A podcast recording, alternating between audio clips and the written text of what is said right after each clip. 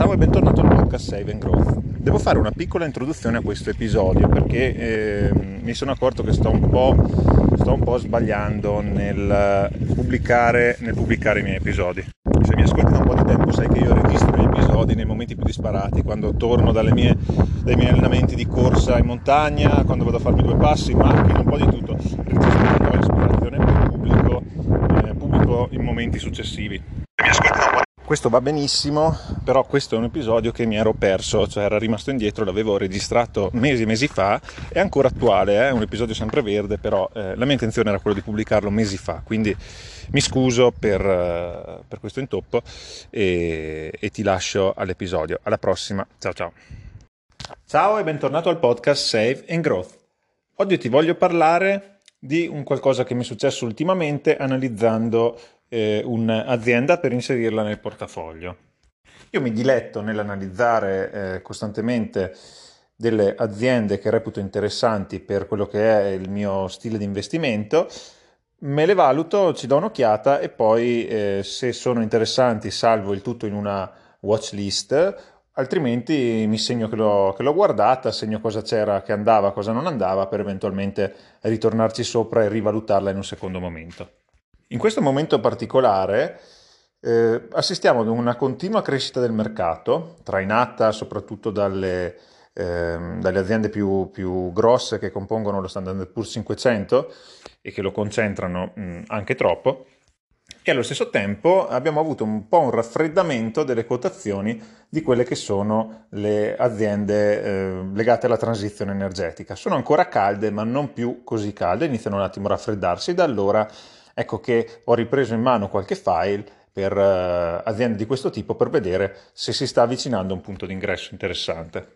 In particolare vorrei inserire in portafoglio qualche utility ehm, sul, legata alla produzione e distribuzione di energia e, e, quindi ho ripreso in mano il file di uno dei player più grandi a livello europeo e internazionale che è Iberdrola, azienda che ha base in Spagna ma che poi ha un business esteso eh, in diversi paesi.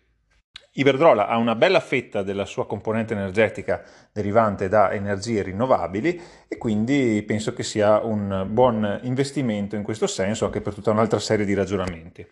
Chiaramente io non sono un consulente finanziario, quindi qualsiasi cosa che vi dico non è un consiglio all'investimento. Può sembrare buona a me Iberdrola, per qualcun altro può fare veramente schifo, quindi eh, sono solo delle idee, delle, dei pensieri e una condivisione di esperienze. Quindi riprendo in mano questo file, vedo un po' di cose, è un file mio nel quale ho dentro dei, delle formule, io inserisco alcuni dati di bilancio e mi escono alcuni ratio eh, di mio interesse. E mm, vedo a un certo punto che c'è un payout ratio bassissimo da questi file e mi chiedo come, come diavolo è possibile. Cioè questi nel 2020 hanno avuto un payout del 15% perché questo era quello che mi risultava. Dal, ehm, cash flow statement, che adesso non mi viene la parola in italiano, risultava che Iberdrola nel 2020 ha pagato 512 milioni di euro di dividendi.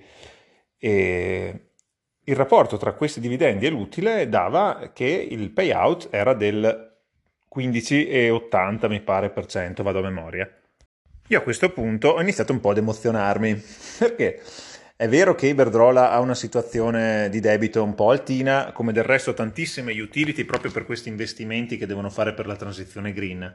Però un payout ratio del 15% con dei free cash flow ehm, abbastanza stabili negli anni, degli earnings per share crescenti eh, nel corso degli anni, insomma, tutto sommato, tutti vista nel suo complesso, con quel payout ratio così basso, io veramente ho detto, cavolo, questo è, è, è un'ottima azienda, un'ottima notizia, perché un payout ratio così basso, sempre ammesso che non ci siano altri problemi, un indebitamento troppo alto e così via, permette eh, all'azienda di eh, mantenere un dividendo stabile o anche crescente nel tempo, anche nel caso in cui ci siano problemi, diciamo, di, di di, di, fatturati non proprio più così elevati come in, pas- in precedenza.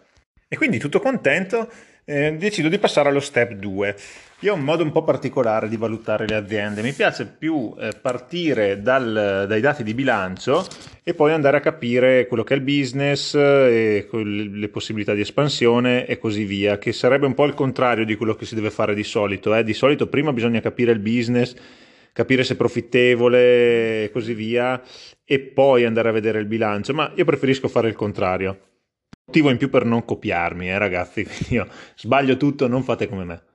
Comunque, non solo per questa questione del dividendo, ma anche per questo payout ratio così basso, la cosa mi piace e decido di andare un attimo ad approfondire.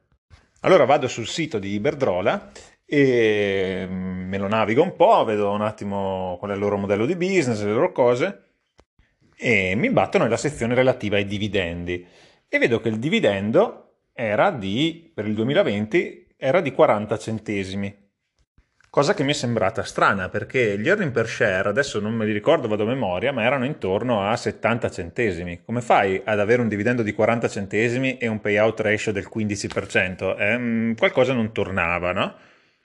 E mi sono messo a rivedere i conti del bilancio, perché, sai, di solito i conti li prendo da Yahoo Finance, da Morningstar, da Seeking Alpha, da quei siti lì, e solo in un secondo momento, se ho dubbi e se, e, e se, voglio investire seriamente in un'azienda, vado ad aprirmi anche i bilanci e a vedere che i dati corrispondano. Anche questa è una cosa che non sarebbe da fare, eh, ragazzi, però ammetto che per semplicità non vado a cercarmi sempre e subito, appena parto, i bilanci dell'azienda target. Io prima mi guardo un attimo i siti di Home Finance, di Morningstar, eh, sapendo che i dati possono non essere proprio corretti fino all'ultimo, poi nel momento in cui voglio approfondire mi vado anche a vedere i bilanci ufficiali dell'azienda. Comunque anche nel bilancio ufficiale trovo che i dati non sono molto diversi, nel senso che eh, il flusso per dividendi ammonta anche lì a, allo stesso importo che è indicato su, su Yahoo Finance e quindi non, non riesco a capire come sia possibile che ci sia un, un, un, dividendo di 40 centesimi e un flusso da dividendi che dà un payout ratio del 15%. Ci sbatto la testa per una buona mezz'ora e poi inizio un attimo a eh, continuare a, a, navigare il sito e, e, mi rendo conto di una cosa. Vedo che sul sito eh, di Iberdrola c'è un programma di retribuzione flessibile degli azionisti, viene chiamata così. Quindi cosa succede? Quando l'azienda eh, in assemblea delibera il dividendo e stabilisce quant'è l'importo per azione del dividendo, poi l'azionista può scegliere tra tre possibilità. Una possibilità è quella semplicemente di incassare il dividendo. Basta, il dividendo deliberato è 40 centesimi per azione, io voglio 40 centesimi per azione lordi. Possibilità 2, ricevere un'azione di Iberdrola ogni X azioni detenute eh, per esempio in questo caso mi pare fosse una nuova azione ogni 70 azioni detenute, che sarebbe praticamente il necessario in dividendi per comprarsi un'azione. Quindi in sostanza c'è un aumento di capitale no? e vi vengono distribuite queste nuove azioni. Opzione 3, si ricevono i diritti per l'acquisto di queste azioni che poi possono essere venduti sul mercato oppure eh, possono essere esercitati. In buona sostanza, ad ogni stacco di dividendo si verifica un aumento di capitale per tutti quegli azionisti che non decidono di ricevere direttamente il dividendo. Ai fini pratici dell'azionista, eh, se tu sei prettamente interessato al dividendo non cambia nulla perché semplicemente decidi di ricevere il dividendo, se decidi di ricevere le azioni e le rivendi subito hai lo stesso importo del dividendo, quindi in pratica non cambia niente. Il vantaggio che si ha con questa soluzione è che se uno volesse reinvestire i dividendi, in questo modo, riceverendo le nuove azioni, ehm, non, essendo staccato il dividendo non dovrebbe pagare le imposte e quindi in questo modo andrebbe ad avvantaggiarsi della capitalizzazione nel caso in cui poi l'importo dovesse crescere nel tempo l'importo del valore delle azioni Iberdrola. Questa cosa mi ha fatto capire che ehm, bisogna sempre studiare a fondo le aziende su cui si va a investire, cosa che so già e che però ovviamente essendo un investitore amatoriale i compiti a casa eh, li si riesce a fare fino a un certo grado di granularità, fino a, certa, a un certo grado di approfondimento. Io mi sono fatto sicuramente ingolosire da quel, eh, da quel payout basso e se mi fossi limitato a quello eh, e a tutti naturalmente gli altri dati di bilancio che mi sembravano abbastanza in linea e avessi comprato l'azione solo così, senza andare ad approfondire eh, come vengono staccati i dividendi, eh, ecco forse in quel caso avrei fatto un errore. O meglio, mh, mm, un errore nel senso che non avrei valutato un qualcosa, poi magari l'azienda andava benissimo, i dividendi arrivavano eh, tutto a posto e poi magari tra qualche anno mi sarei accorto di questa cosa, ma intanto l'azienda era sempre cresciuta, quindi bene, fa lo stesso. Ok, è solo una questione di non conoscere fino in fondo quello che eh, stiamo andando ad acquistare. E quindi alla fine Iberdrola l'ho presa o no? Me la sono messa in watch list perché comunque ritengo che eh, non sia male, mm, mi sembrava ancora un po' altina come quotazioni per un utility in questo periodo, quindi la tengo lì in watch list, chissà mai che un domani non me la vada a comprare. Intanto no. Ovviamente non è un invito all'investimento, al non investimento, a vendere quote Iberdrola che tu già dovessi avere, assolutamente. Io non sono un consulente finanziario, sono solo le mie opinioni. Detto questo, io ti ringrazio per avermi seguito e noi ci sentiamo alla prossima. Ciao!